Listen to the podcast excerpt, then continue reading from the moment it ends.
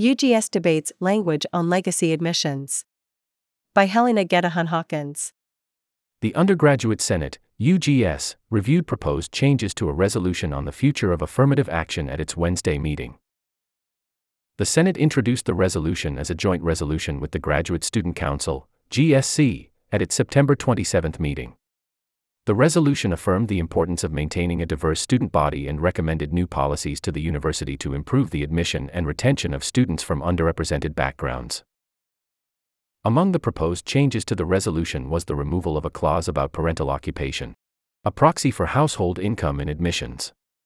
Senators debated the inclusion of language that assumes that students with legacy and philanthropy status receive explicit favoritism in the admissions process, like a recommendation that would eliminate preferences for applicants with a legacy and philanthropy background. Several senators, including Dylan Desser twenty-six, opposed the parental occupation clause, since parental occupation is not always a clear indicator of household income.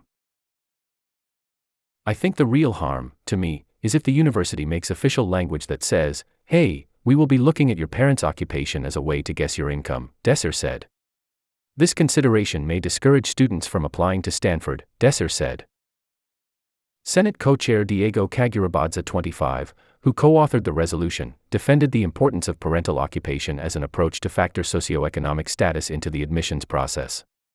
He said that the university cannot directly ask about a student's household income since it practices need-blind admissions. "I get that it's not a perfect proxy," Kagarabadza acknowledged. "But I think the issue then becomes, what is the alternative?" Co-chair Ritwik Tati twenty-five agreed. Tati suggested that the resolution's recommendations are designed for an imperfect system. "We're trying to just ensure that this decision about affirmative action doesn't go unnoticed, so we want to provide as much guidance to the university as possible," Tati said. Senators considered a change to one section of the resolution that, as it is currently written, assumes some undergraduate students admitted last fall benefited from legacy or philanthropy status. Senator Isaac Nearing twenty-six suggested the language change to acknowledge the role of legacy and philanthropy status in the admissions process, rather than presuming a benefit due to this status. Kagarabadza pushed back and characterized the proposal as unnecessary softening of the language. Nearing further supported an amendment to a clause originally urging the university to eliminate legacy and philanthropy preferences entirely in favor of language that would push the university to reconsider the weight of these preferences. The resolution and potential changes will be further discussed with the G S C before a vote planned for week four of the quarter.